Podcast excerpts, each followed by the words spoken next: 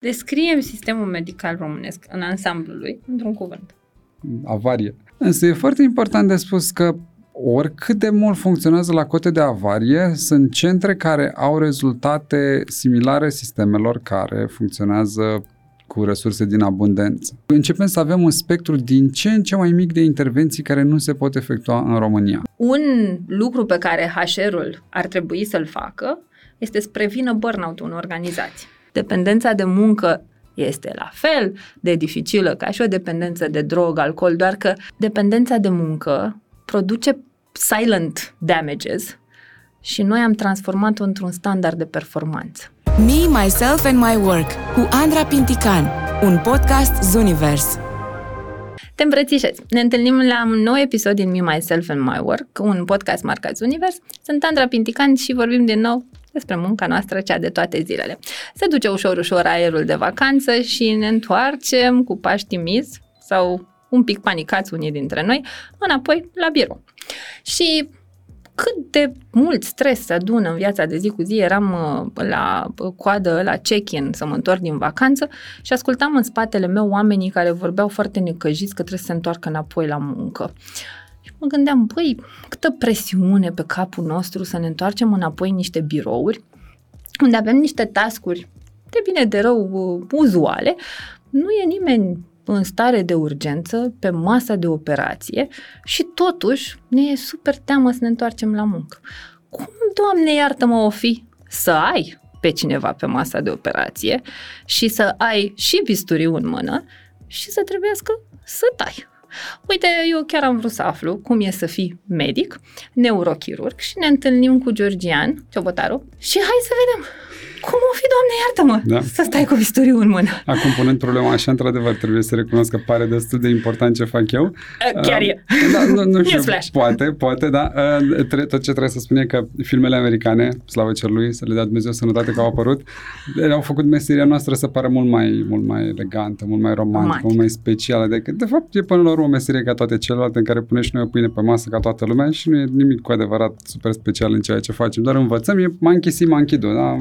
Vezi, multe cazuri, te chinui să faci cât mai multe cazuri care să fie corecte și... Acum să nu mi zici pe aia că toată lumea poate să fie medic, că mai ia cu călduri.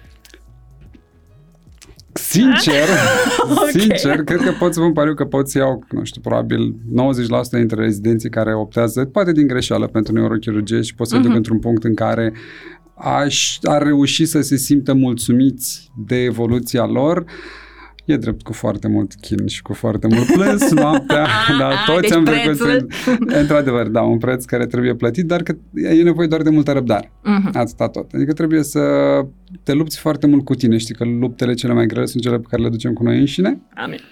și tocmai din punctul ăsta de vedere trebuie să lupți foarte mult cu frustrarea pe care o simți zi de zi că nu știi suficient, e normal să nu știi suficient, nu trece niciodată în viață lucrul ăsta, întotdeauna te uimește ceva. Sigur, pe măsură ce avansezi, sunt din ce în ce mai puține lucruri care te uimesc, dar atunci când te uimesc, pe măsură ce crești, deja vezi că, de, de fapt, imaginea de ansamblu mult mai mare și te face să te simți mult mai mic de fiecare dată când Ok, deci uh, clar nu ne blocăm în autosuficiență în meseria asta. Nu, N-ai cum. Nu, nu, nu-ți dă nu. voie meseria să faci treaba asta. Sincer, meseria și mediul îți permit și oarecum te, te și păcălesc la un moment dat, exact, te îndeamnă să cazi în păcatul ăsta, te îndeamnă să crezi că ești mai bun decât ești de fapt, te îndeamnă să crezi că lucrurile nu avansează în jurul tău, că tu odată ce ai ajuns cel mai bun, rămâi cel mai bun orice ar fi. Periculos. Exact, foarte periculos. Te face să rămâi în scaunul ăla, ajungi la 80, 89 de ani, 90 de ani și așa mai departe, crezându-te în continuare cel mai bun, deși lucrurile sunt complet diferite în ziua de astăzi. Și te, te îndeamnă. E, e, e panta cea mai periculoasă pe care poți să o apuci. Asta și patima beției, probabil. Că... ne îmbătăm cu puterea muncii noastre până la urmă. Făceam un studiu acum vreo 2 ani, cred, și aflam că undeva la 70% din oameni, din respondenții la studiul meu, care au fost câteva mii, spuneau că și-au ales meseria din întâmplare sau din circumstanțe.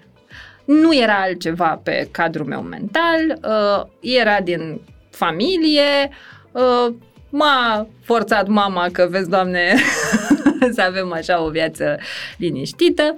Și um, te ascult, nu mă surprinde ce îmi spui, pentru că e uh, cumva parte din patrimoniul nostru cultural, să alegem, când vine vorba de muncă, ceva ce deja alții au făcut, este validat, știm sigur că aduce ceva. Acum o să recunosc că cel puțin din experiența mea, și n-aș vrea să spunem că asta e general, că am și o bula mea cum are fiecare, în general, când am stat de vorbă cu oameni din zona asta uh, medicală, uh, a fost foarte mult despre status. Adică își dădeau seama în conversații că uh, au ales meseria asta pentru a-și uh, asigura cumva un statut social, pentru că asta era imaginea înainte, că trebuie să te faci medic sau avocat ca să ai o viață bună. Pe tine ce te-a ghidat spre meseria asta? Um, cred că niciodată nu m-a interesat statutul. Adică, După postările tale de da. pe Facebook, se vede clar că nu e despre asta. Da, nu, de, nu, nu, m-a, nu m-a interesat statutul pentru că, de fapt, nu, nu înțeleg logica statutului. De fapt, ideea în sine a statutului este de... Mi se pare că e foarte specifică unor, unor oameni care nu sunt foarte siguri pe ei. Okay. Ce încerci tu să faci? Încerci să obții validarea ta, să-ți obții ție validarea prin titlu. părerile, exact, prin titlu, prin opiniile unor oameni complet necunoscuți pentru ale căror păreri nu, sau ale căror păreri nu contează de altfel luate la modul absolut sau individual. Um, și nu, nu cred că a fost niciodată vorba de statut. De asemenea, n-am niciun medic în familie. N-am știut niciodată ce înseamnă să fie cineva medic. N-am știut niciodată, probabil n-aș mai alege. Adică d- dacă aș fi știut de mic, dacă, l-aș fi, dacă tatăl meu probabil n-ar fi fost acasă atâtea ore sau ar fi lipsit atâtea ore cât lipsesc eu de acasă, te-ai fi întrebat de două ori. Exact, exact. Poate m-aș fi gândit într-adevăr de două ori dacă, dacă asta este. Și apoi mai spuneai de, de, toată, partea, de toată partea financiară. Într-adevăr, poate au, au fost timpuri vremuri. în care, da, au fost, au fost cu totul alte vremuri în care se lua foarte multă șpagă. Da? Adică e, era clar, Kentu, dus la doctor, erau, e, da, toată era bilet de intrare. Exact, era un bilet de intrare, da? Și toată lumea știa că nu te duci niciodată la doctor cu buzunarul gol. Puteai să te mai duci mai nespălat, dar niciodată sărac. și lucrurile s-au schimbat foarte mult, adică în momentul ăsta, din perspectiva cuiva care nu ia niciodată bani de la nimeni sau niciun fel de atenție, niciun fel de mulțumire, niciodată, pot să spun că nu mai este atât de... Despre adică, bani, de, da. nu, nu mai este e deloc despre bani. Da, și la fel, încercând să povestești celorlalți cât muncești. Versus cât câștigi. Versus cât câștigi, da, pentru că la un moment dat ajungi să vezi că ai un salariu chiar mai mic decât al unui muncitor pe șantier, pentru că sunt săptămâni Auci. în care ai de luni până vineri 12 ore pe zi, în rezidențiat aveam de la 8 dimineața până la 2 noapte, de luni până vineri wow. și sâmbătă și duminică aveam uh, câte 6-8 ore pe zi. Și uh, îți dai seama, cu cât ar putea cineva să te plătească să muncești 7 zile pe săptămână?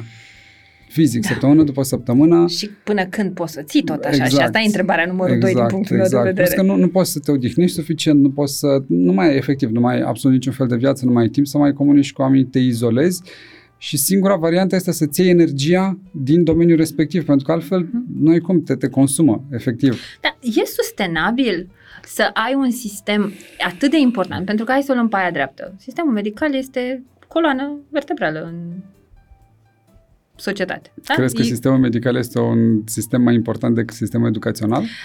Um, dacă le-aș lua ca prioritate, clar sistemul educațional vine primul, dar uh, pentru că that one failed, intră în acțiune numărul 2, știi, urgența. Um, și da, și despre sistemul educațional, cred, am avut niște, trimit linkuri, niște super invitați cu niște discuții foarte faine. Uh, dar mă întorc la faptul că, uite, eu sunt un militant al muncii sănătoase. Eu chiar consider că e eronat cum privim munca în momentul de față, pentru că efectiv ne agresăm, ne exploatăm interior și nu e nimic altceva decât un pilot automat spre autodistrugere. Și ne mirăm că, nu știu, infarct, mă rog, nu sunt competență medicală Continuă să... că nu spui nimic dar greșit, eu mă uit la experiența tatălui meu, Dumnezeu să-l ierte, care a avut o viață în care tot ce a știut el e că trebuie să muncească până la sânge. Uh, Ple la 50 de ani când România a zis că el nu mai e vrednic, a trebuit să plece și să ia de la zero în, în Germania, într-o țară străină. Uh, a învățat limba și a găsit de muncă și a stat în continuare ghidat de principiile alea, capul plecat, sabia nu-l taie, muncește din greu că o să te răs, răsplătească Sfântul Petru, vine el nu știu ce. Și într-o seară i-a fost foarte rău și a refuzat să se ducă la doctor pentru că se gândea că o să-l pună în medical și nu vrea să lipsească de la lucru ca să nu fie văzut rău. Două ore mai târziu a murit. Care Dumnezeu să-l ierte. Mulțumesc tare mult. Și i-au spus doctorii lui mama că dacă ar fi venit cu o oră mai devreme, o oră. Dar de ce n-a, n-a mers? Și mama mea trebuie să trăiască cu chestia asta, că n-a reușit să-i scoată din cap programarea asta culturală a muncii toxice. Să-l facă, bă, hai să mergem la doctor. Nu, nu, nu, că dacă lipsesc de la muncă, știi? Și cumva mă duc în direcția asta, înțeleg că așa funcționează, că așa am făcut noi să funcționeze. Dar e sustenabil? Nu știu neapărat dacă așa am făcut noi să funcționeze sau dacă asta este ceea ce ne mână efectiv în fiecare zi. Pentru că dacă ai o dorință atât de mare de a munci, asta este, așa cum spuneam mai devreme, locul de unde ne luăm energia. Asta este asta e ceea ce ne motivează pe noi să ne trezim. Uh-huh. Dacă îmi iei munca mâine și mă pui doar să stau, sincer, cred că ieșirea tatălui tău în, în din scenă este o opțiune foarte corectă, până și pentru mine. Uh-huh. Îl înțeleg perfect și orice invaliditate aș suferi, de, care m-ar, m-ar îndepărta complet de muncă, da, într-adevăr, m-ar, m-ar, m-ar face să mă întreb de două ori dacă mai am vreun rost în, mm-hmm. în toată zona asta de pământ. Într-adevăr, poate nu am o familie, poate nu am okay. soție, copii mm-hmm. și așa mai departe, care să-mi dea o motivație pentru asta. Însă, în momentul de față, da, pot să spun că asta este prioritatea care m-a împiedicat și pe mine să am un concediu în ultimii 5 ani. Ioi! Da. Te-am bătut, primul meu concediu a fost după 12 ani. Super. Am făcut 5 ani de terapie ca să-mi iau concediu. So... Dar înțeleg ce spui și sunt convinsă că e ceva acolo care, ok, sensul muncii tale e să, adică ce te ține acolo? Continuitate. Simpla continuitate. Elaborează. Da, simplu, simplu fapt că mergi în fiecare zi, ai un sistem, ai niște pacienți care vin către tine, pe care încerci să-i rezolvi, între timp vin alți pacienți, încerci să rezolvi cât mai mulți oameni, ca să știe cât mai mulți oameni de tine, ca să poți să ajuți cât mai, cât mai mulți oameni și să știi că în fiecare zi ai o activitate și reușești să-ți faci meseria care îți place uh-huh. cât, mai, cât mai corect și la viteză cât mai mare. Ok, viteza fiind importantă ca să poți să ajuți cât mai mulți Cât mai mulți oameni, da, exact. Da, da. Pentru ca că ai, ai două variante. Ori creezi o școală de neurochirurgie, uh-huh. ori operezi foarte mult. Ok, Sigur, deci tu îmi vorbești mie de impact, de fapt, și de exact. drept. E despre impact. Da. Care musai trebuie să fie și cantitativ, dar și calitativ Obligatoriu în cazul calitativ. de față. Că... Obligatoriu calitativ, da. Ok, deci sensul muncii tale, impactul pe care... Dar care e impactul concret? Zim finalul. Eu am venit la tine, am o problemă, și nu mai ai o problemă. Și nu mai am o problemă. And asta te împlinește pe tine? Cu... Da. La să ce ai contribuit că, tu, de fapt? Că tumora din capul tău, acum stă în borcanul ăsta pe masă. Yeah. Atât este, da? Și nu, nu, nu doar atât, adică nu, nu mă interesează strict asta în sine, ci mă interesează știu că după interacțiunea cu mine, uh-huh. După ce ți-am rezolvat problema, ai o calitate a vieții și o speranță a vieții okay. care sunt net superioare întâlnirii cu perioade dinainte de a te întâlni cu mine. Pentru că scopul meu nu este să ai o imagine corectă a interiorului, să, să un RMN corect postoperator uh-huh. sau un IRM corect postoperator. Scopul meu este să știu că ți-am rezolvat efectiv problema, exact, să știu că ți-am rezolvat efectiv problema, că este o rezolvare completă, definitivă și care are și niște beneficii. Nu că e o operație gratuită în care uh-huh. ai venit la mine, te-am operat, dar mori tot peste trei zile, mori tot cu de același deficit și așa mai departe. Să Asta se e, producă schimbarea. Exact, oricât de mică. Asta uh-huh. e mhm. și argumentul pentru care prefer să operez cazurile care sunt declarate de multe ori depășite. 5 metastaze, bă, cancere cerebrale la 80 plus de ani, unde se consideră, ok, supraviețuirea pacientului oricum este mică. Și ce rost mai are să-i acorzi 3 luni în plus sau 6 luni în plus? Pe de altă parte, hai să ne întrebăm noi, dacă te trezi mâine dimineață și ți s-ar spune, începând de, din ziua asta, urmează să mori repede. Rămâi la pat, astăzi ai avut o criză de epilepsie, spre exemplu, și din cauza unei tumori și din momentul ăla tumora respectivă și-a făcut de cap, nu poți să mai ridici din pat. Cât ai dat pentru 3 luni? Fui, Cât ai dat seama. pentru 6 luni? Doar atât, doar să știi că mai ai 3 luni de trăit. A, asta mi se pare extrem de important. Atât impactul ăsta mic este cel pe care pot să-l fac eu în lume că nici eu nu sunt foarte mare. da? Corect. Da, mă rog, îl vezi tu a fi un impact mic, așa, ce, eu stând în fața ta, aș spune că le evaluez a fi mult mai mare, dar uh, evident fiecare se uită prin uh, lentilele lui. Și pe de altă parte, personal nu consider că putem măsura comparativ impactul pe care fiecare dintre noi îl creează, pentru că fiecare putem să ne aducem aportul și oricât de mic e, când toată lumea pune cotul la treabă, exact. s-ar putea să ne trezim că avem niște puteri nebănuite la care nici nu ne-am fi așteptat. Mm. Uh, Cred că cel mai ușor e, ca să măsori impactul este să vezi ce se întâmplă când dintr-o dată cineva nu-și mai face treaba. Uh-huh. Pentru că e foarte ușor să spui, da, sigur, un neurochirurg face mult mai mult decât face un, uh, nu știu, un drumar. Ok, hai să ne uităm la niște poduri care au căzut. Mm. Hai să ne uităm la cât de, la munca 10 oameni timp de 3 luni de zile să vedem ce impact masiv pot avea pentru o zonă întreagă cu 2000, 5000, 10000 de oameni mm. cât sunt izolați și care pot să treacă doar pe podul respectiv, să vedem cât de mult le îngreunăm viața lor. Pentru că, ok, prin munca mea îngreu, pot îngreuna dacă ceva nu merge bine viața unui om a doi da. oameni, a trei oameni. La un dat cineva începe să pună întrebări. Corect. Da? Din păcate, poate în țara asta ar trebui să pună mai multe întrebări. Mm. Dar munca fiecăruia are un impact absolut masiv pe care, da, poate nu-l vedem. Și din nou ne întoarcem la filmele americane care mi-au făcut, mi-au făcut meseria mea să fie una specială, când poate sunt foarte multe meserii care sunt la fel de importante. Mai uite, îmi vine acum în gând uh, doamna Gicuța. Trebuie să-ți povestesc de doamna Gicuța, adică mi se pare că are sens în conversația noastră.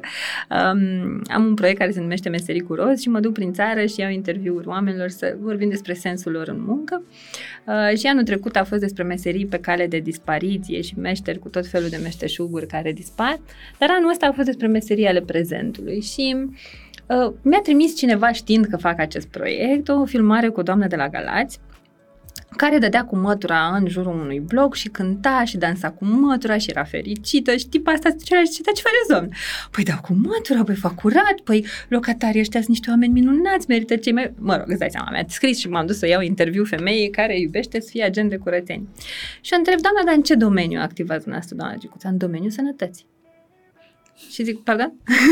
Cum adică? Păi ce fac eu e sănătate curată. Oamenii ăștia din bloc n-au gândaci, nu am fac curățenie, miroase frumos, să-i vezi cum ies dimineața pe scară și mă întreabă cu ce am dat, cu ce am spălat și cum le spun poezii înainte să plece de acasă. Ne-a spus și poezie, evident. Și mai să zic că atâta desconsiderăm unele munci și le ridicăm pe piedestal pe altele și încă o dată nu vreau să denigrez absolut nimic, uh, dar fiecare muncă e specială în felul ei da. și e cazul să începem să respectăm actul muncii exact, exact, în diferite exact. industrii uh, și mă întorc înapoi la munca ta și a colegilor tăi, uh, pentru că nu pot să nu-mi amintesc momentul în care acum mulți ani făceam recrutare pentru un spital privat de asistente medicale. Și, na, de unde să recrutez? Din spitalul de stat. Headhunting, nu? Și am ținut niște interviuri care m-au oripilat Femeile alea, asistente medicale, îmi povesteau cum ele vin în spitalul de stat cu resurse de acasă cu vată, cu seringi, nu știu, se folosea vată pe atunci, nu știu dacă mai foloseau, așa. Uh, îmi povesteau despre condițiile mizere în care pacienții trebuie să stea, că na, trebuia să le întreb care e motivația ta să vii la spitalul privat. Da. Și ele începeau să mi se destăinuie cu tot ce se întâmplă în sistemul de stat.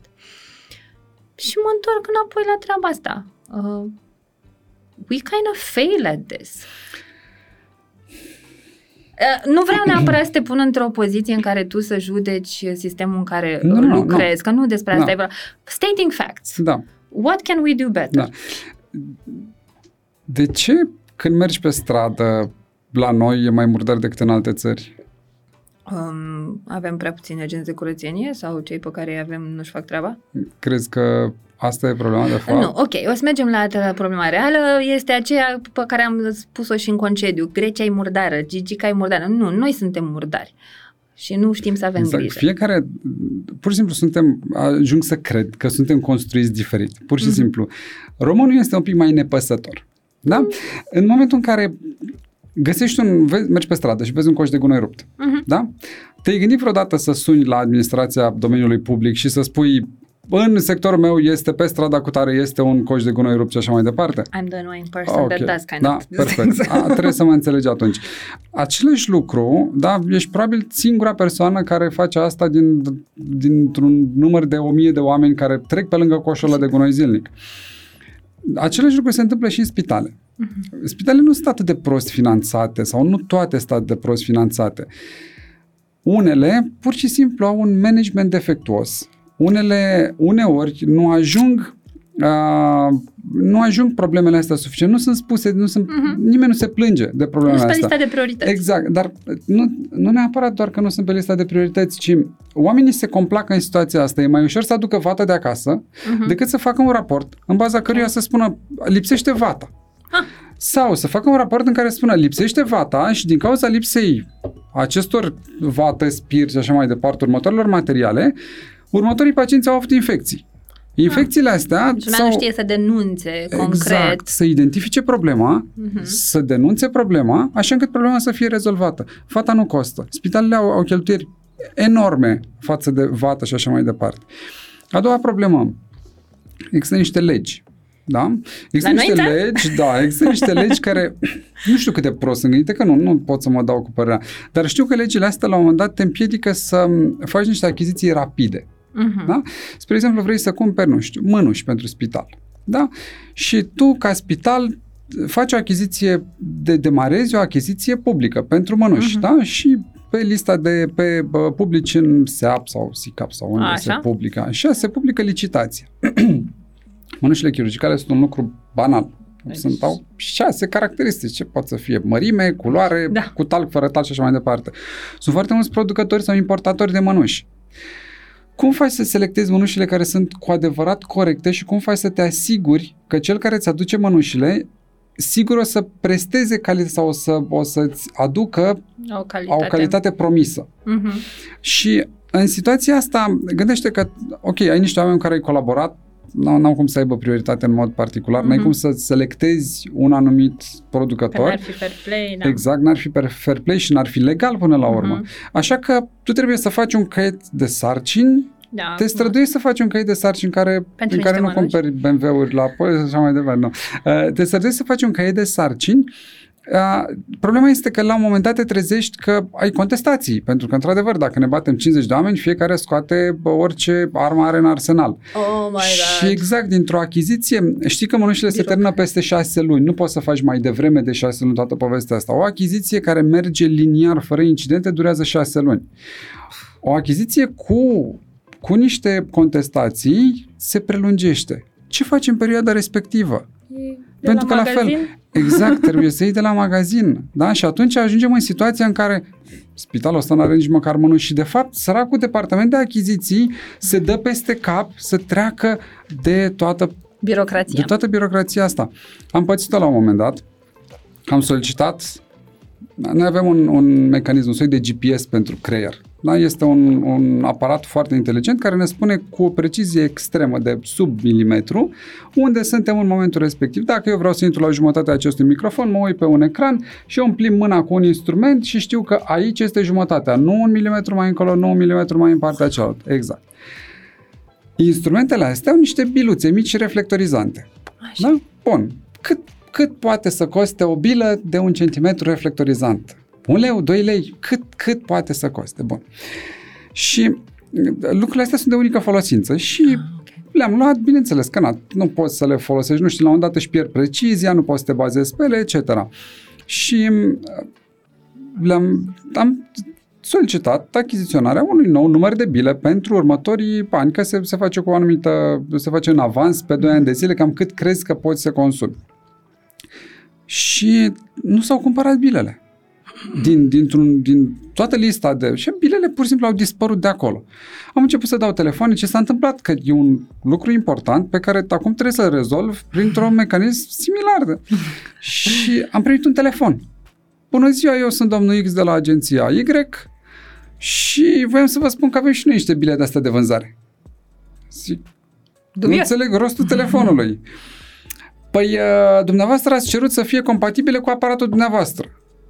Păi, logic. Cam asta aș dori, nu? Că degeaba mi aduci bile mai mari. Nu cumpărăm trenuri mai mari pentru și, și ne mai mici.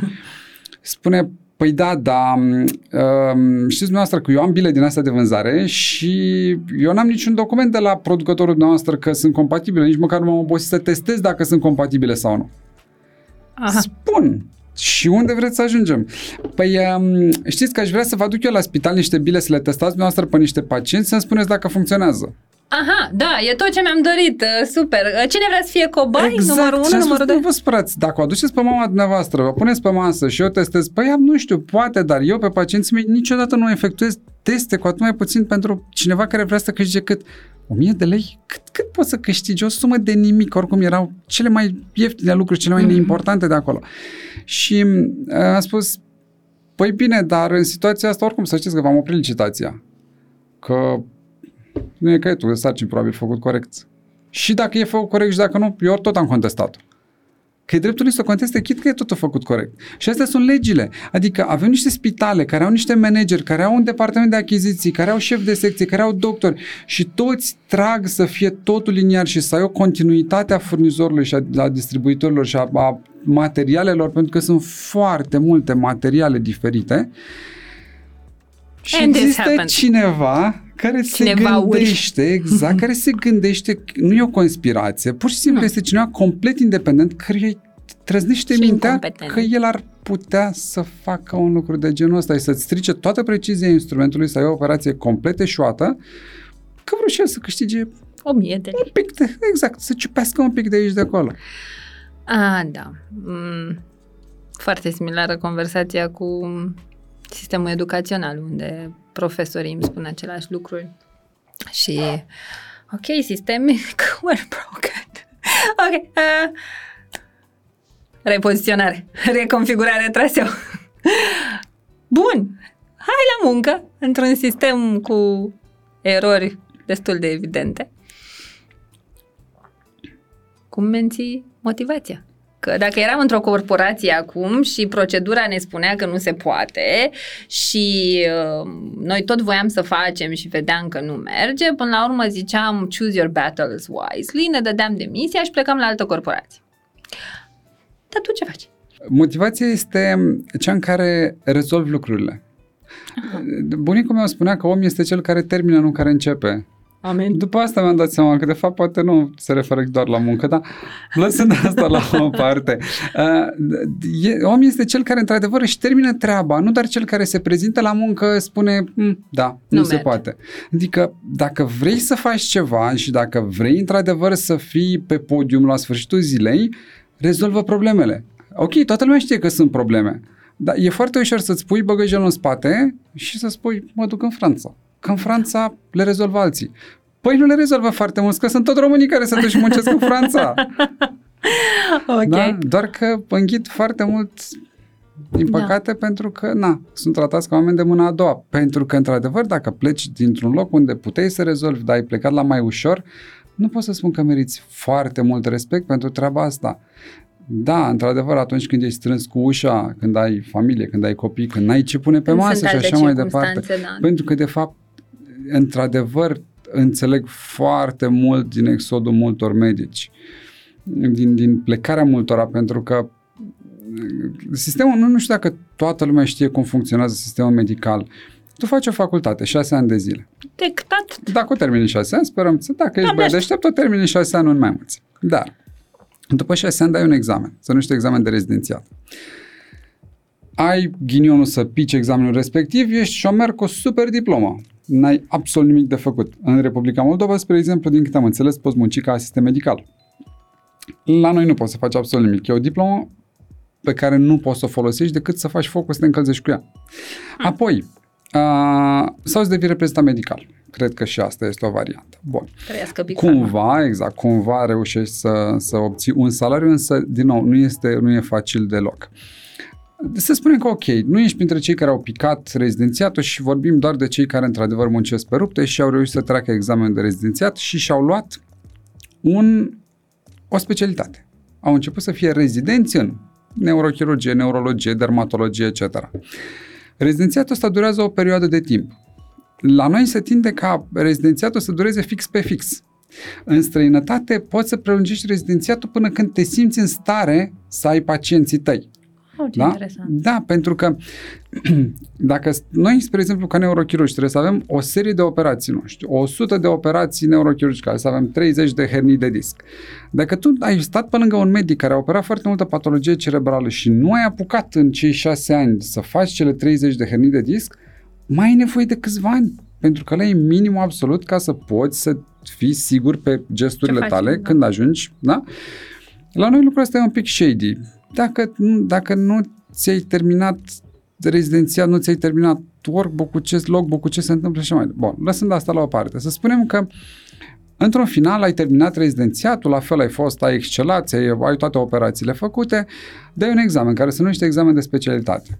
Aici, din nou, ai două opțiuni. Cel în care îl treci sau cel în care îl pici. Dacă prinzi o l-ai lumânare. picat, vorbim de același lucru. Din nou și merg după 12 ani de pregătire, nu după 6 ani de pregătire, da? Și problema este că treci de la un salariu, care de bine de rău îți vine, lunar, la niciun salariu. Nu poți să mai faci nici gărzi în mare parte decât ca ajutor oarecum, pentru că nu ai drept de liberă practică, nu poți să spui parafa pe nimic, nici măcar nu ai o parafă cu un cod, da? da?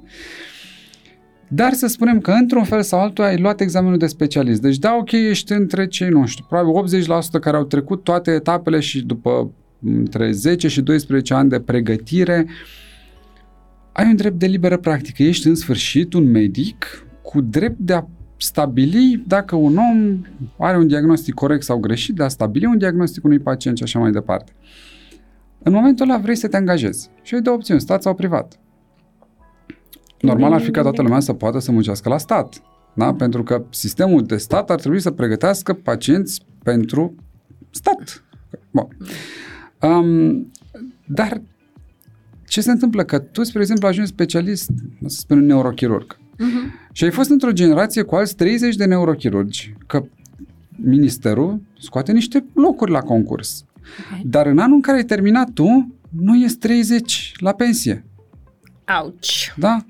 Și vedem că sunt destul de mulți pe care îi laudă toată lumea că încă au rezistat la 80 plus. Sigur, au merite ex- absolut excepționale, dar sunt încă în sistem. Noi nu putem să intrăm. Și exact, noi stăm la coadă. Mhm. Și stăm la coadă neplătiți. Mhm. Stăm la coadă fără salariu. Și ce trebuie să facem? Trebuie să facem gărzi. O gardă înseamnă 24 de ore de muncă. 24 de ore de muncă în care te trezesc la orice oră și, și dacă nu te trezesc, ăla nu e somn. Mhm. O gardă în momentul de față e plătită cu, nu știu, 4-500 de lei, s-a mai dat acum un bonus de bon. Câte gărzi trebuie să faci tu pe lună ca să poți Să să, trăiești. să, să trăiești, să ai un salariu de 6.000 de lei, să spunem. Da? Acum trebuie să te gândești că având un salariu de 6.000 de lei la o gardă de 500 de lei, înseamnă că nu stai acasă cam 12 zile pe lună. Nu stai acasă înseamnă 24 de ore sau nu, Da. nu-ți permiți nici măcar un animal de companie, altfel Stai decât că un a pește. doua zi oricum nu e ca și cum ești acasă, Iar că a trebuie doua să te zi, recuperezi. exact, da, a doua zi ești destul de șifonat. Bun, Deci s-a făcut luna. și s-a cam făcut luna. Da? Adică asta ca, ca să poți doar să supraviețuiești. Și de curând era cineva, un manager care ieșise în public și spuneam trebuie să-i obligăm pe tinerii noștri specialiști să rămână în țară după ce termină, după ce își termină rezidențiatul. Să-i legăm de mâini și de picioare? Sau? Da, și eu sunt ok, sunt foarte dispus să rămân în țară. Dar mă angajez undeva? Mhm. Adică dă-mi, dă-mi o siguranță că stau undeva. Apoi, mai e încă ceva. Abia de curând s-a, s-a modificat. Până acum puteai să stai doar în centre, să-ți faci rezidențiatul doar în centre universitare. Adică terminai la București, rămâneai la București și deja ai 12 ani de București. Mhm. Ai plecat la Zimnicea? Adică te, te duce după 12 ani acum, dacă te, te trimite, te spune, ok, uite, ți s-a terminat pregătirea în HR, te trimitem să faci, uh, bă, bă, să muncești de acum înainte la spitalul din Zimnicea, la HR. Bine, nu știu dacă e exemplu cel mai bun, că eu acum trei ani am plecat și m-am mutat la țară uh, din București, dar uh, uh, înțeleg ce vrei să spui și clar cumva la țară unii sper să nu fie la 20 de km de București, adică Nu, sperăm să fie e la țară în- în Apuseni, da. În, În, în Vâlcea, Așa, ok. dar uh, în comuna Măciuca, Așa. satul Ciocănar. Să nu... Uh, da.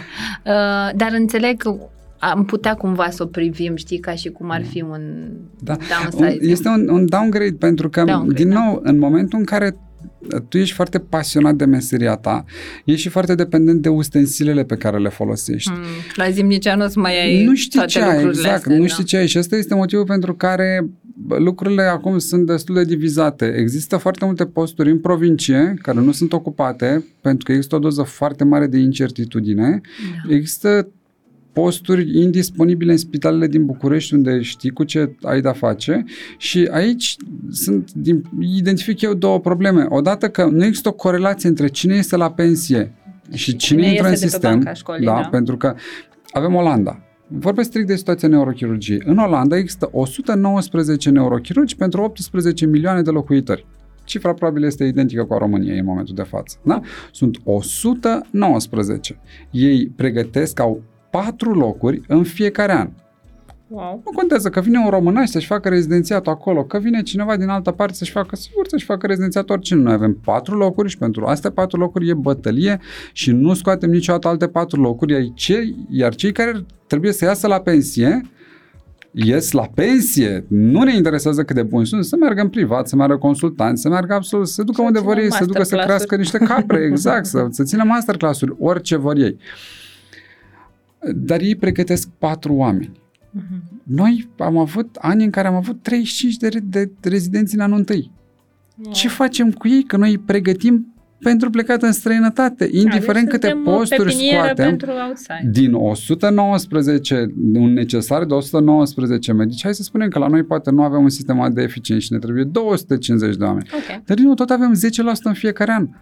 Da, corect. Iar cariera unui medic este 30-35 de ani. Trebuie să mulțim să vedem că de fapt noi am producem pentru necesare de 1000 de medici. Wow, 1000 wow, de neurochirurgi. Ce facem? Ne, ne călcăm pe bătături pentru că apoi ne întoarcem în spitalele civilizate unde avem indicatori, indicatori de performanță, exact ca în corporații. Ah, ne place. Exact, da? Zine. Și ni se spune la sfârșitul lunii, câte zile ai avut pacient, câte zile a stat în medie internat un pacient? Și ai o medie. Și trebuie să-ți explici media respectivă, pentru că ai casa care ți acordă 5, 6, 7 uh-huh. zile în funcție de specialitate și așa mai departe. Și tu trebuie să dai cu subsemnatul să explici de ce ai avut luna asta mai mult.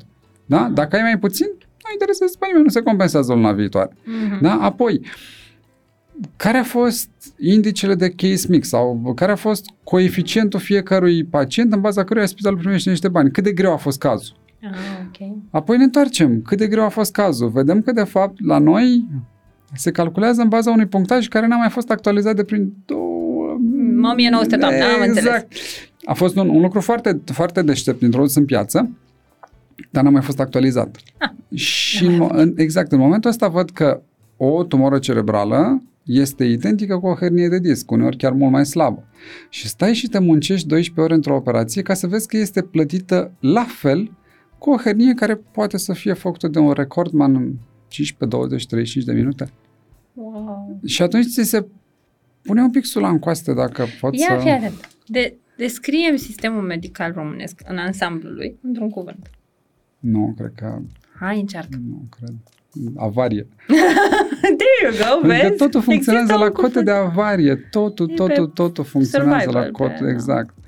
Și e, e, foarte, e foarte plăcut când găsești un loc unde ești bine primit. Pentru că eu, de fapt, în momentul ăsta, asta este ceea ce mă ține și de asta sunt recunoscător oamenilor care mă țin totuși la stat și au grijă de mine, chit că, din nou, totul e la cotă și salariul e la cotă de avarie, pentru că, deci sunt specialist, sunt plătit ca rezident și așa mai departe. Adică sunt lucruri care... Dar chiar și așa, prin toate lucrurile astea care se fac și se fac absolut legal, sistemul funcționează. Pot, am la sfârșitul lunii operații cu care mă pot mândri oriunde m-aș duce în Europa, să spun că ăsta este portofoliul meu de operații și astea sunt posibile în România. Wow. Și am fost de curând la un curs în Leeds. Um, era un curs de disecție pe cadavre. Era foarte amuzant. Că, Foarte distractiv. Da, da, exact. Wow, și, vreau să fiu am- prietenă cu tine. am, am, fost, am fost acolo și m, trebuia să explic uh, bă, celei care ne-a cazat da, la hotelul respectiv Mhm. uh, ce, ce faci aici? Și eram, păi am venit să tai niște oameni morți în mai multe bucăți. Oh da, da, a fost, a fost o discuție pe care am avut-o că un pic cam ciudată, dar până la urmă am înțeles. Um, ce a fost foarte frumos era că te duceai să înveți de la cineva. E clar că te duci umil, te duci la niște oameni care sunt foarte buni în domeniul lor, te duci la niște oameni care au exersat iar și iar și iar, care au laboratori de, de, exact, și care știu, au publicat foarte mult și na, niște oameni mari în domeniul lor.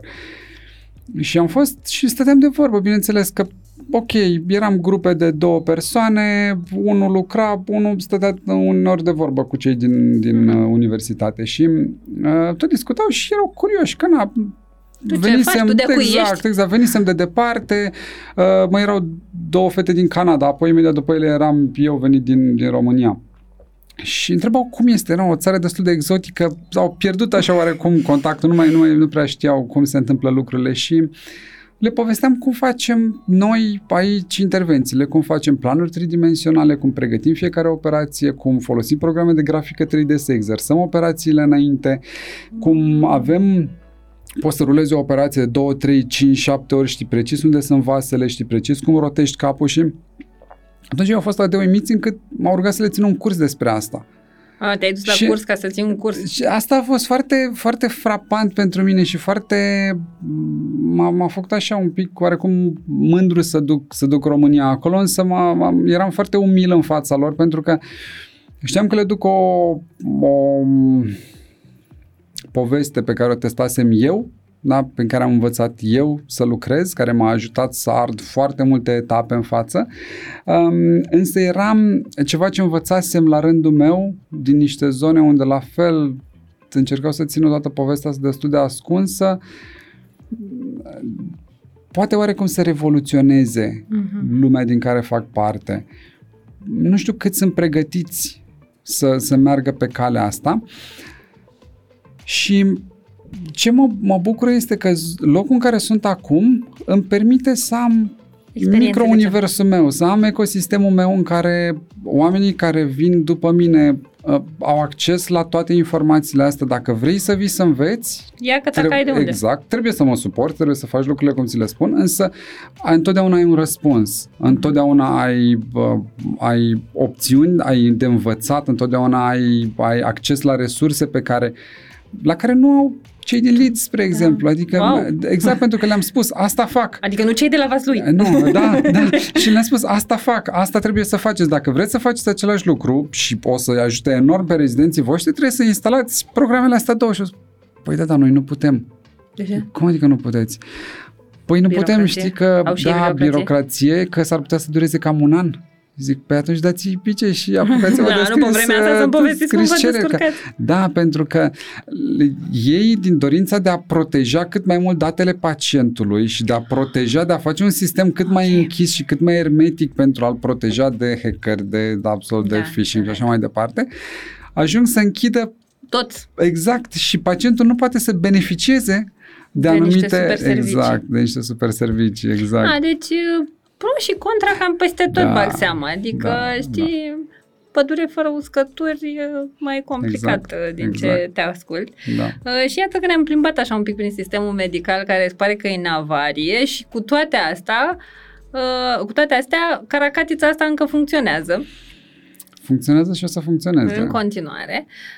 Cel mai probabil pentru că mai există oameni ca tine în sistem și ca oameni ca și colegii tăi uh, care go the extra mile. Și aici aș vrea să ajungem un pic. La care e the extra mile pe care tu, oamenii din echipă sau poate foști colegi de facultate cu care din da. comunitatea voastră vezi că le fac. Deși, bă, realist vorbind, n-ar fi treaba voastră sau poate nu ar trebui să fie în top priorități și totuși voi le mențineți acolo. Știi că în momentul ăsta ne-am îndepărtat foarte mult, ne-am îndepărtat de toată povestea în care munca trebuie să fie un lucru pe care îl faci dintr-o plăcere nemaipomenită și de fapt da. banii nu știu precis de unde să-i câștigi, dar sigur nu din muncă din ce-mi povesteai și uh, așa mai departe. Da. Da? Bun. Um, Ideea e că sunt foarte multe lucruri, la un moment dat nici nu mai știi ce faci care nu este de extra mile. Uh-huh. Adică, oh, wow. da, pentru că, nu, nu știu, un, un exemplu, un exemplu foarte simplu. Uh, prefer să-mi duc singur pacientul la investigațiile imagistice decât să ajung să mă mai rog de cineva sau să deleg cuiva sarcina asta, pentru că nu știu dacă va ajunge să fie îndeplinită în timp util. Man, but that's so broken. Știu. Și e, a fac același lucru, fac aceeași greșeală pe care spuneam la început să nu o faci, să mai bine faci un raport, o hârtiuță ca spitalul da. să cum și așa mai departe. Și ajung, vin eu de acasă cu căratul fără pacientului. să vrei exact, și tu exact, la sistemul exact, ăsta defectuos. Exact, pentru că îmi imaginez că poate de fapt nu fac asta, poate la un moment dat cineva mă va vedea și prin va vedea de rușinea lui va începe să facă lucrurile corect. Sau poate doar nu sunt eu suficient de răbdător, poate și asta este o problemă. Ascultându-te, mi-amintesc de momentul în care, lucrând ca HR director într-o organizație, făceam foarte multe lucruri de genul. Dusul tău de pacient, la mine erau altfel de tascuri raportate da. în resursele umane. Niciodată nu erau bugete, uh, niciodată nu era disponibilitate, uh, oamenii, toată echipa mea trebuia să facă overtime în frunte cu mine pentru că nu avem încotro, asta e. Până când mi-am dat seama că eu eram cea care întreținea tot mediul ăsta, de care doar o singură persoană, cea din vârf, beneficia până la urmă, în timp ce toți colegii mei și eu în frunte cu ei plăteam niște prețuri destul de mari. Și mi-am dat seama atunci că de fapt, eu contribui la mediul ăla prin faptul că întrețin niște practici care nu servesc nimănui, doar pentru că așa e la noi sau chestii de gen. Și mi-am dat seama atunci că cel mai benefic lucru pe care pot să-l fac este să spun nu și să las șandramaua să pice. Care era cel mai rău lucru care s-ar fi întâmplat? Și aici vreau să ajung, știi? Cât de ușor e pentru a mă rog, deși mi-a fost greu, a fost foarte ușor pentru că cel mai rău lucru care se întâmpla ce? Nu primea un client o parcelă da. de ceva, uh, depunea altul o plângere și pierdea compania 100, 200, 300, 500 de euro că nu știu ce n-a. Și mă gândesc cât de greu trebuie să vă fie da. vouă da. să spuneți nu. Ceea ce întotdeauna este, un, este așa scântei între mine și rezidenți. Da? Așa. Că se întâmplă să mai ciugulesc câte un rezident de la cei care au dreptul să aibă. Uh, este întotdeauna scântei pentru că nu sunt niciodată mulțumit dacă ei reușesc să facă 99% dintre lucruri și nu reușesc să facă 100%. De ce? Pentru că poți să faci o operație, ai să spunem că lucrezi pe lângă un vas. Da? Și te chinui 18 ore sau 12 ore sau 10 ore sau cât e de lucrat să, să salvezi vasul ăla. Wow. Și te chinui. Și în ultimele 5 minute, când ai ultima bucățică, smulge ultima bucată de tumoră cu tot cu vas. Și este 99% corect, dar cu 1% greșit. Și exact același lucru. Ok, cel mai rău lucru care se poate întâmpla, dacă las un pacient, spre exemplu, și nu-l duc eu personal la CT da. și plec de la spital și în ziua de după operație, pacientul primește un anticoagulant dacă cumva apare o înșiruire de evenimente nefericite în care brancardierul uită să-l ducă, asistenta nu wow. primește telefon, radiologia are alte urgențe și nu-l duce nimeni și el întâmplător are o sângerare care nu-i dă niciun semn clinic și își primește tratamentul normal, cum e stabilit, că apoi vine doctorul și face scandal că de ce nu s-a administrat tratamentul, ceea ce este corect, și primește un anticoagulant pe o sângerare activă. Lucrurile au la vale. Și ai, poți să ai un pacient care poate chiar să decedeze în, în punctul cel mai... Da, cât de, cât de mare e presiunea și miza da, în cazul vostru. Da, pentru că tot timpul trebuie să ai toți pacienții tăi care pot să fie până la 10 într-o săptămână. Da? Ai, ai 10 oameni care sunt complet dependenți de tine, pentru că tu iei din mediul lor de acasă, unde sunt independenți, și aduci în casa ta. Și acolo tu le dai de mâncare, tu decizi, tu decizi ce analizele știu, faci. Exact, ce pentru că porți o discuție cu ei și le explici planul și le explici medicația pe larg și așa că mai departe. înțelegem mulți. Exact, dar, dar să nu uităm că noi să spunem acum cinstit, cei care vin la un spital de stat sunt în general cei care nu au afaceri care sunt, adică sunt cei care nu pun foarte multe întrebări, să pună atât de multe întrebări, să vadă imaginea de ansamblu atât încât să-și permită mm. afaceri care să-i ducă în medii sociale și să le dea suficienți bani încât să-și permită o operație în privat. Uh-huh. Da? În general, cei care își permit intervenții în privat sunt cei care adresează foarte multe întrebări, care sunt țin să aibă control. Oamenii cu un nivel de conștiință mai Exact, înalt. exact. Da? Și, sigur, sunt și dintre aceștia la stat, pentru că unele intervenții se pot face exclusiv la, la stat sau unele intervenții sunt extrem de riscante și ai nevoie de sprijinul unor, unor oameni de, din anestezie și terapie care au resurse suplimentare și așa mai departe. Și în, în momentul în care ai oameni de genul ăsta, ei sunt foarte dependenți de tine. Sunt, ai inclusiv oameni care nu știu să citească. Cum să explici riscurile unei intervenții? Și să-l pui să semneze. Exact, și să-l pui să semneze. Ce îl pui să semneze? Pentru că el, de fapt, el stabilește un, un raport, un contract. Un contract psihologic exact, verbal. un contract, exact, psihologic verbal uh, cu tine ca medic. El, el se încredințează ție. Beat that. Exact. Joacă pe asta. Da. Gândește câtă, câtă încredere poate să aibă un om în tine, așa încât să îți spună mă las complet inconștient. Eu. Da? Tu poți să poți să-mi tai capul în două, să tai, să faci o, ce vrei tu, în speranța că nimerești partea. Și că, că mă trezesc. Așa, că eu o să mă trezesc mai bine și fără probleme. Fără probleme. Sunt atât de multe lucruri care pot să meargă prost și tu ai, ai presiunea asta asupra ta de a face întotdeauna lucrurile și să meargă. cum faci față, frate? Cum, păi ce faceți? Pe ce sunteți de asta dependenți? Te duci, de asta te duci la muncă. Ca să stai sub presiunea asta? Presiunea asta e ce te motivează. Ok, dacă, deci da, în cazul e clar tău, că dacă nu ai, exact, asta dacă e... nu ai, dacă nu ai o motivație de gen sau dacă motivația de genul ăsta este, îți este grea, poate e cazul să înțelegi altceva. Mm-hmm. Dacă asta mă gândeam, știi, um, motivația muncii e foarte diferită în funcție de oameni. Sunt oameni care, chiar sunt oameni care muncesc pentru bani. Este like super simplu. Mă plătești, muncesc. Nu? Revedere.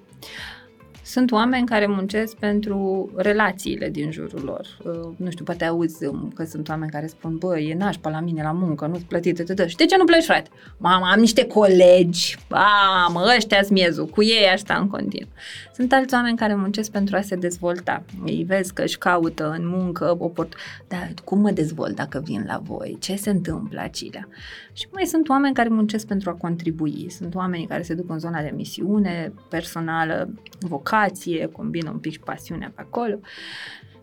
Și mă gândesc așa din tot ce îmi povestești, mediul e potrivnic. Nici, nici nu vreau să, să mă întreb care este de fapt motivul pentru care fac asta. Da? Pentru că e clar, statutul nu este numai nu, interesat niciodată. eliminat. Banii, din nou, bata din cât, da, clar, nu bun. e acolo. Nu am n-am niciun răspuns clar. Da, nu e, nu că e nevoie dau. să ai răspuns clar, dar mă gândesc de câtă determinare și pasiune sau ceva ce e acolo și alimentează, încarcă cu energie. Știi că noi putem să ne încărcăm sau să ne descărcăm prin munca noastră. Și clar, nu numai, adică ne putem încărca și din a citi o carte, din a merge în parc, din asta cu prietenii noștri, din a privi apusul, nu știu, fiecare se încarcă în felul lui. Dar când ai doar muncă atât de mult în viața ta, e clar că dacă nu te încarci de acolo, you're out. Și îmi aduc aminte de o doamnă nu, medic, șef, secție, ceva nu prea mă pricep, unde e ATI sau UTI? Da, ATI, ATI se anestezie și terapie. Așa. Um, care avea așa o stare de disociere. Și mi explica că e mecanică. Era foarte dezamăgită cumva. Meseria ei o dezamăgise.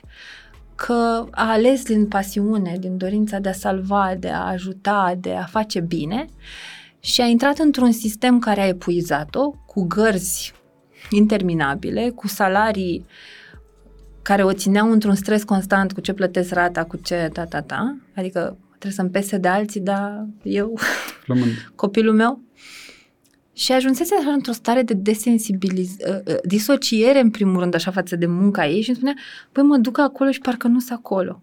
Și fac totul mecanic, e precizie, fac treabă bună, tă, tă, tă, tă, tă, tă, dar eu nu mai sunt acolo. E un roboțel care da. face ce are de făcut. Și mă întreb, cum facem să ne ajungeți acolo? Că totuși e păcat, adică chiar e una din meseriile în care nu știu, un pictor își alege că iubește arta, creează, ta na na na na da? Un cântăreț trăiește starea lui de flow când scoate sunetele pe gură. Un asistent social are și el acolo inima unde are. Dar un medic, e, mai ales în meseria ta, e chiar miza cea mai mare. Viața. Punct. Și păcat că avem un sistem care vă bagă în burnout și vă ia chestia asta, pentru că ăsta e drive-ul vostru, da, impactul. Dacă mă duci și vorbesc cu colegii tăi, poate or să spună, bă, bucuria familiei când le dau omul înapoi. Uh, poate vorbesc cu alt coleg și îmi spune momentul când îi arăt pacientului că nu mai e tumora unde a fost și văd față. Deci fiecare își găsește motivația lui. Mă înțeleg că tu pe a da. ta încă n-ai pus-o cu subiect și predicat, dar sunt convinsă că o să vină și momentul tău. Dar ce facem când avem un sistem care vă ia asta? Cu ce mai rămâneți? Păi le schimbăm. Păi nu, mie nu convine. Eu fac grevă, am sorry. Nu? Eu nu sunt de acord. Uh, vreau să construim culturi organizaționale sănătoase în spitalele din România pentru că nu este corect.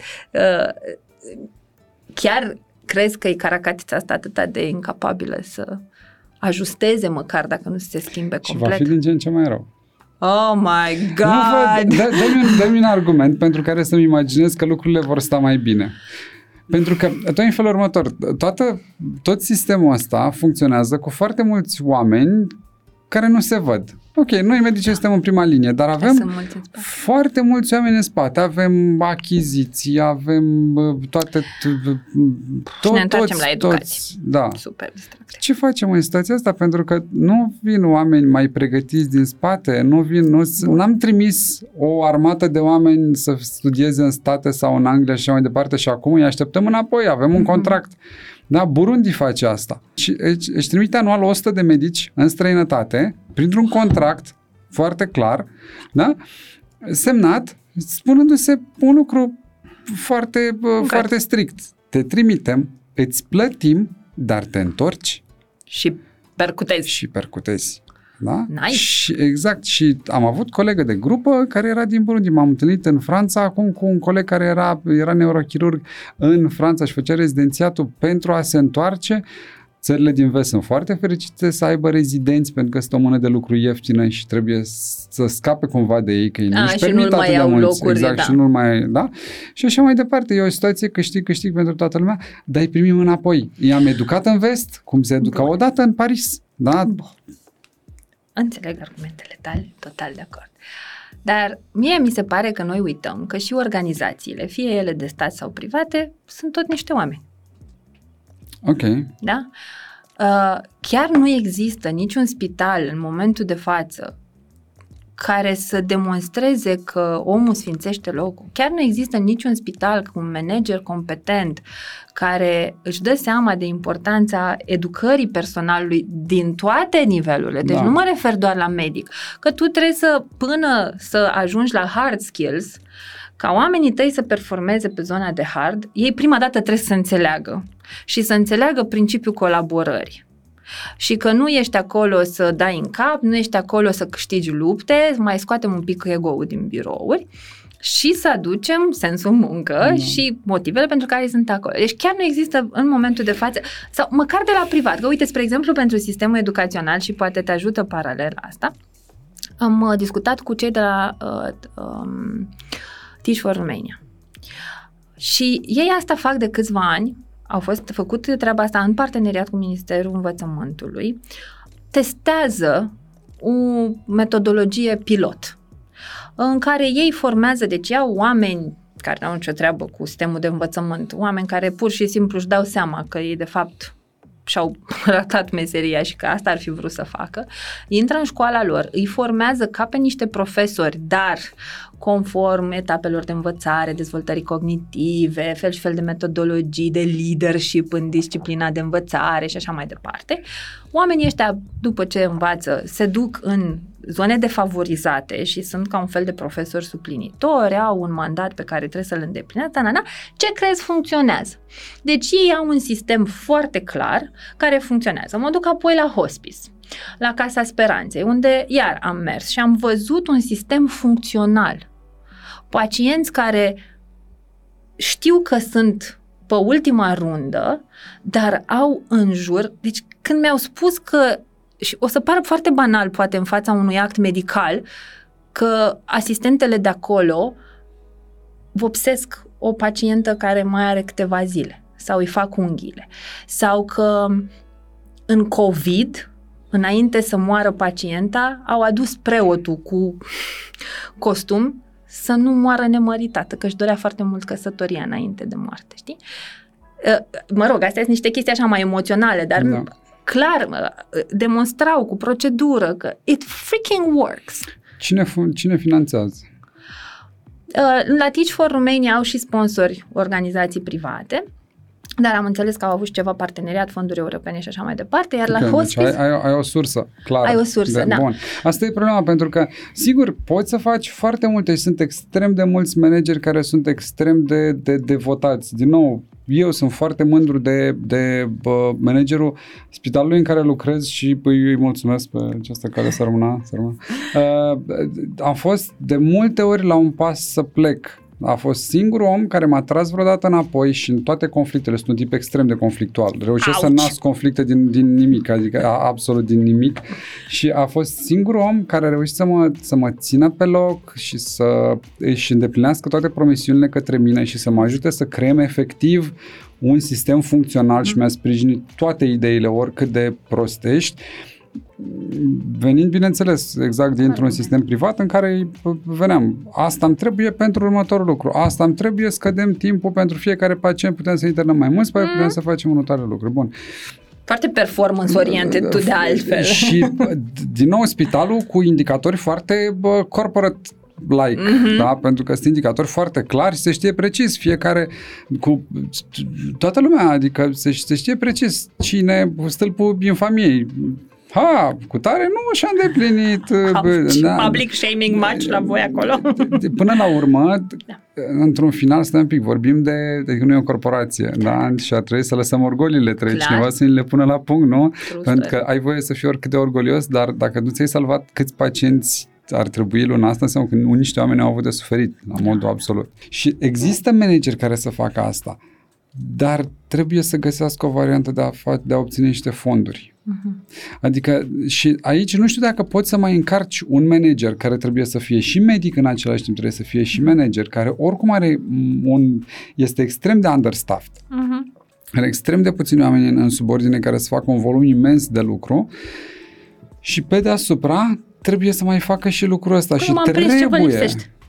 Așa e că voi nu aveți departament de resurse umane care se ocupe de training, de dezvoltare, de cultură organizațională? Mm, cred că departamentul de resurse umane săracul are atât de multe pe cap încât Da, atenție, fost... eu nu mă refer la resursele umane care fac salarizarea, adeverințele medicale, uh, programarea de concedii. Nu, păi alea... alți oameni. Păi nu, I'm sorry, trebuie păi, să faceți. N-ai alți oameni. De nu, unde? nu, I'm sorry. 2023, hello, da. există acest lucru minunat numit... E uh, sigură că îl plătește statul?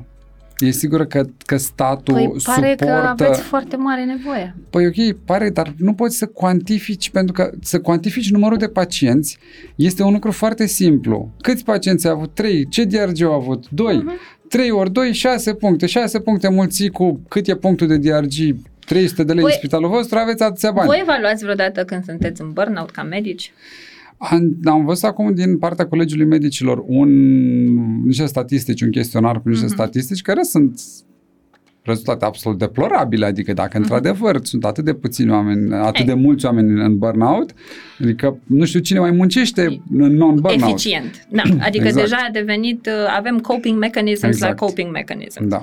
Și uh, un lucru pe care HR-ul ar trebui să-l facă este să prevină burnout-ul în organizație. Da? Uh, acum, înțeleg că sistemul de... și cumva da. sistemul de stat are... N-aș putea să-l compar, eu sunt cu sistemul privat, okay. lucrez de ani de zile, am avut foarte puține interacțiuni cu sistemul de stat și mi s-a făcut rău la stomac de atâta mindset fix și autosuficiență. Deci, efectiv, simțeam că latru, nu că vorbesc cu oamenii. Mi s-a părut ceva incredibil, dar în ultima perioadă am început să văd uh, în tot mai multe conferințe, uh, cel puțin pe breazla mea, uh, că vine și zona de stat timid din urmă și înțelege care avea de învățat din sistemul privat în ceea ce privește zona asta de cultură organizațională.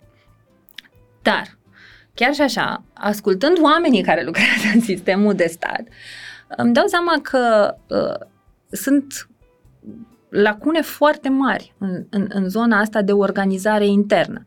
Că voi sunteți atât de uh, focusați pe clientul extern, în cazul vostru e pacientul, în cazul sistemului de învățământ este uh, elevul, studentul, liceanul, încât de voi nu se ocupă nimeni.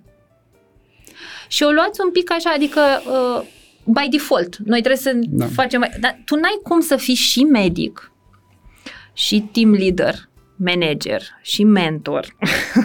Și managerul spitalului nu are cum să fie și un bun CEO, un strateg de business uh, și un bun achizitor și uh, finance și un bun tech să facă, nu știu, decizii tehnologice pentru organizație, uh, security și așa, și să mai știe și cultura organizațională să te ține pe tine în fru când te apucă pandaliile și vrei să pleci, că de fapt și de drept tu n-ar trebui să ajungi în punctul în care îți vrei să pleci.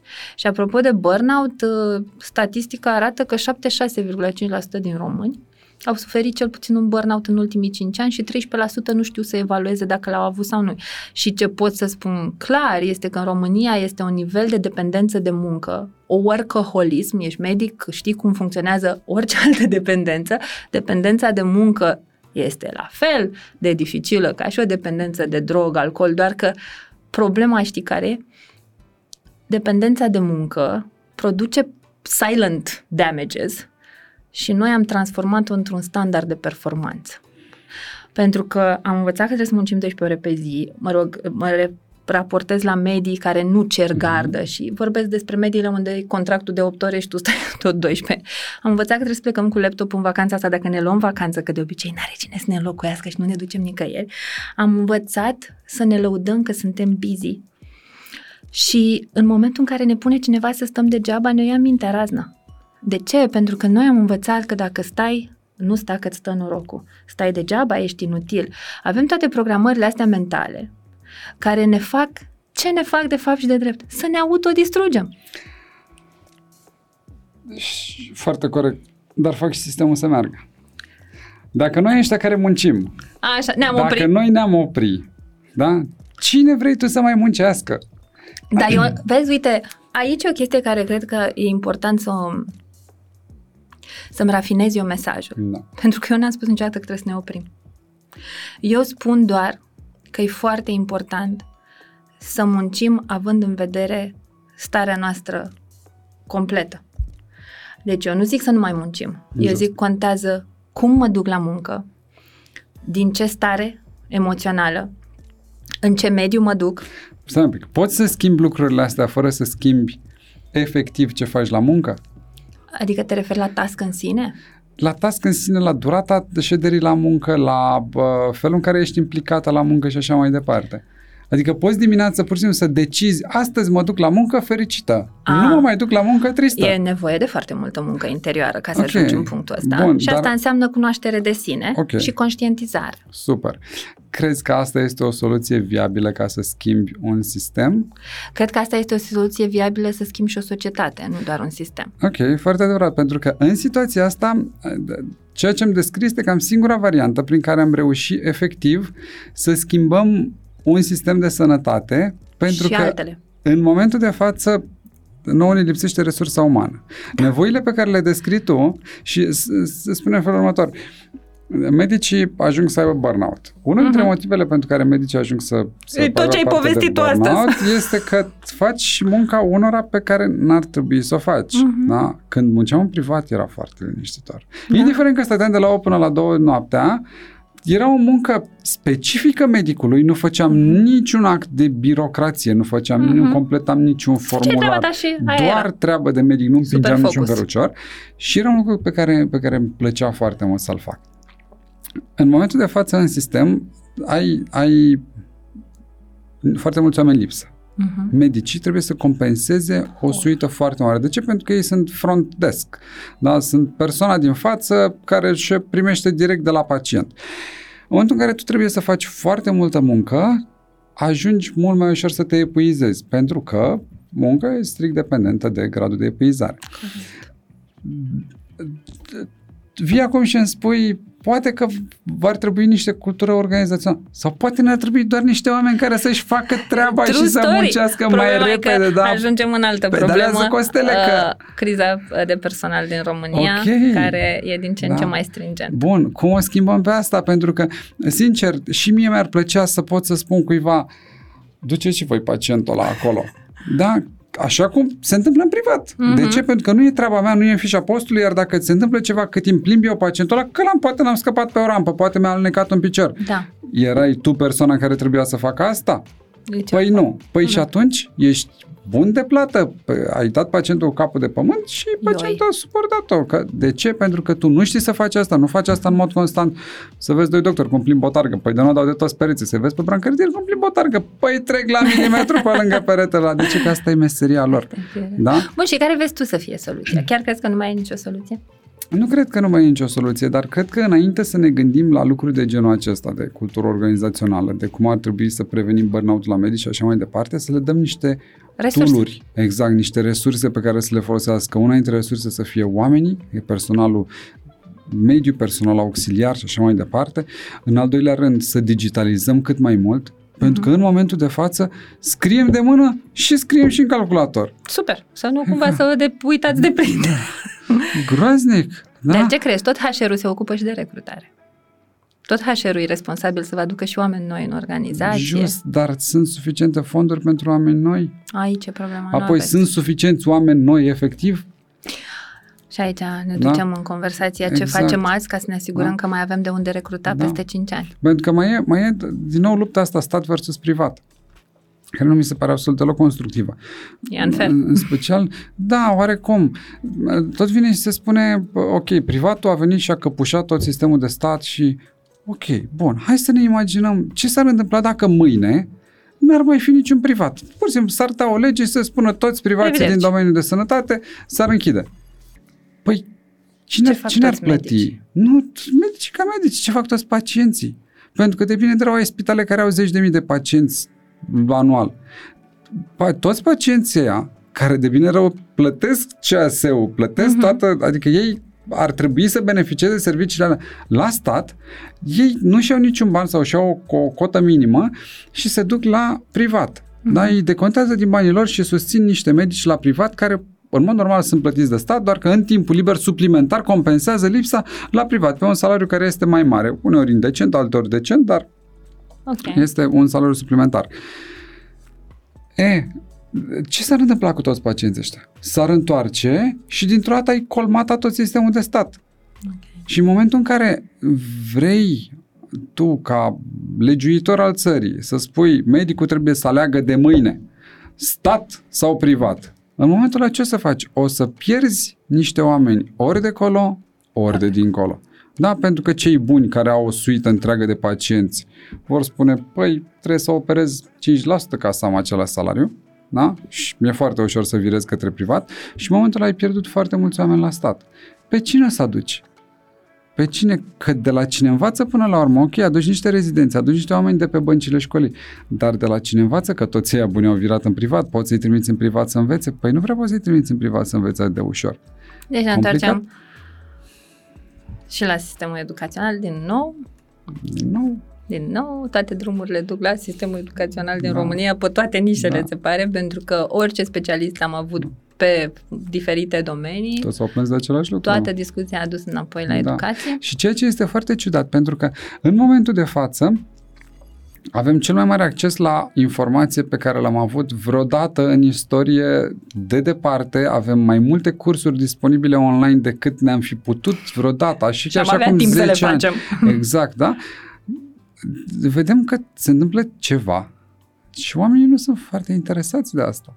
Am creat un curs, eu personal, pentru că eu am văzut cât de greu mi-a fost mie să învăț, spre exemplu, remeneul cerebral. Așa. Te uiți la pozele alea plictisitoare alb-negru, bă, nu înțelegi nimic, nu știi nici de ce sunt mai multe, nici de ce unul e cu alb și, alt, și cu negru, altul este cu gri și cu gri mai închis și așa mai departe.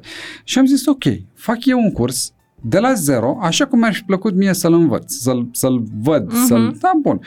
Și t- pentru asta am avut nevoie să uh, am un creier tridimensional, așa că am învățat programe de grafică, să obțin un creier tridimensional. Ca să pot să duc într-un program de grafică, a trebuit să La ziua ta are 36 de ore? Ar trebui sau să iau creierul și să-l deschid cu un alt program ca să pot să-l export din remeneul la plictisitor al negru într-un program de grafică. Apoi a trebuit să...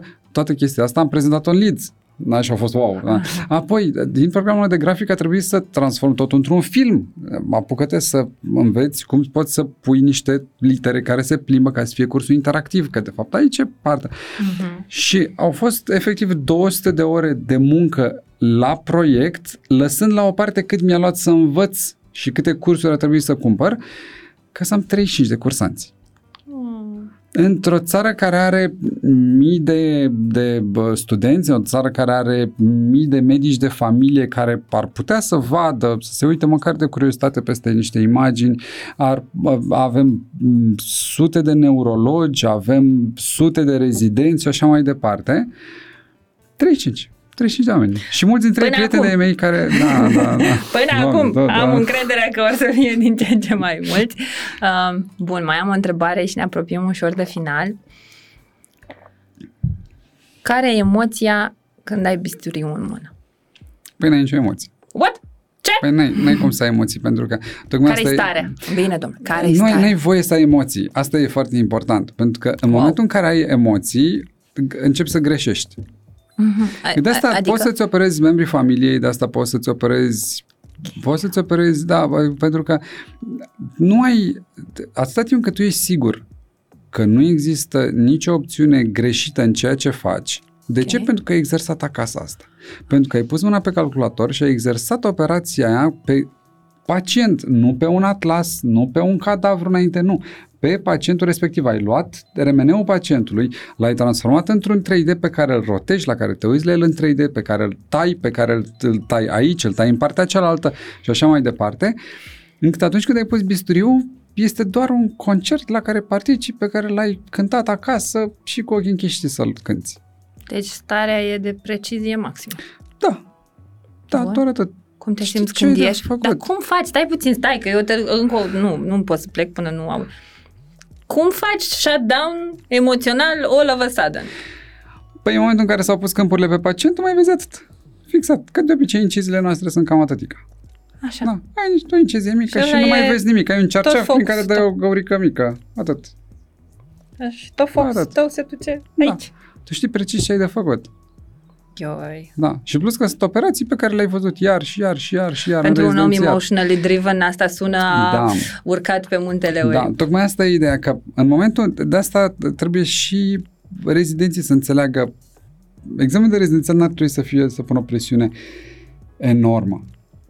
Și a trebui să te duci către o direcție care îți face plăcere da? Și apoi, dacă vezi că nu ești pregătit, că nu este corectă povestea, că nu este pentru tine, nu e niciun fel de rușine să te schimbi, exact. Poți să, să Mergi cotești la stânga, absolut, absolut niciun fel de problemă și respect foarte mult pe cei care și-o dau seama că nu e de ei. Da? Nu știu, uite, personal, nu înțeleg ce, de, de ce se străduiesc foarte mult unii oameni foarte scunzi, ai un metru 48 și te chinui să faci chirurgie. N-am nimic cu asta, sunt niște oameni foarte drăguți, dar nu ajungi la masă. Adică întotdeauna te vei chinui să stai și te vei, te vei lupta și întotdeauna...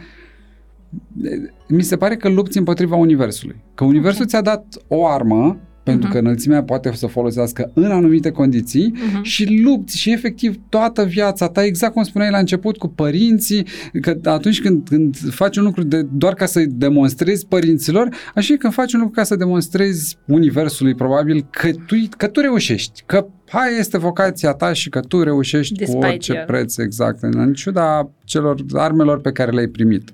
Okay. Da? De asemenea, dacă ești orientat către familie și îți place foarte mult familia și îți place să stai acasă și dorești să ai copii și nu căuta chirurgie. It's adică not. din start, pentru că chirurgia obligatorie are o parte de dimineață care se poate prelungi până la 8 ore care se ocupă doar de chirurgie. Abia apoi începi să faci treaba de doctor. Adică vezi pacienți, ai consultații bă, și așa mai departe. Și când ajungi seara, ai pregătirea pacienților de a doua zi, dacă cumva ești ca mine. Ai, știi și... când pleci la muncă, dar nu știi când te Niciodată întorci. când te întorci. Dar, Wow. dar ție de fapt îți place familia. Și e clar nu o să fii niciodată fericit în toată povestea asta, adică din start, sau poate nu ești foarte, din nou, filmele americane te-au păcălit, a apărut un neurochirurg la Radio Zoo și ai zis, mamă, vreau să fiu ca ăla. și și te- ai, ai, ai greșit-o. Cotește, nu e niciun fel de problemă, mai dai odată rezidențiatul sau îți iei altceva pe baza notei pe care ai obținut-o sau sunt Mai sunt și alte foarte, opțiuni, nu se termină Foarte lumea multe aici. opțiuni, exact. Ok, deci chiar ai încheiat cu fix asta voiam să dai așa că să transmiți un mesaj celor care sunt în zona asta Da. și își doresc uh, să intre în acest sistem minunat. Uh, care până la urmă chiar e un sistem minunat, cu atât mai mult că funcționează în ciuda atâtor adversități, mi se Da. pare că e cu atât mai deosebit Da. și cel puțin personal uh, am respectat din to- respect toate meseriile și am respectat în mod deosebit meseria asta uh, de medic sau de asistent uh, sau personal auxiliar, că mi se pare că toți oamenii sunt acolo Da. super importanți în orchestrarea actului medical, uh, dar acum cu atât mai mult uh, sunt și mai căzută în admirație față de mai, ce mai, faceți. mai e un lucru pe care trebuie să spun că, ok, poate că mă gândesc că e un sistem care funcționează la cote de avarie, poate pentru că îl, îl compar eu cu, Cu sistemele din chestii mai- vest, da. care sunt mult mai bine finanțate și așa Mhm. mai departe. Însă e foarte important de spus că oricât de mult funcționează la cote de avarie, sunt centre care au rezultate similare sistemelor care funcționează cu resurse din abundență.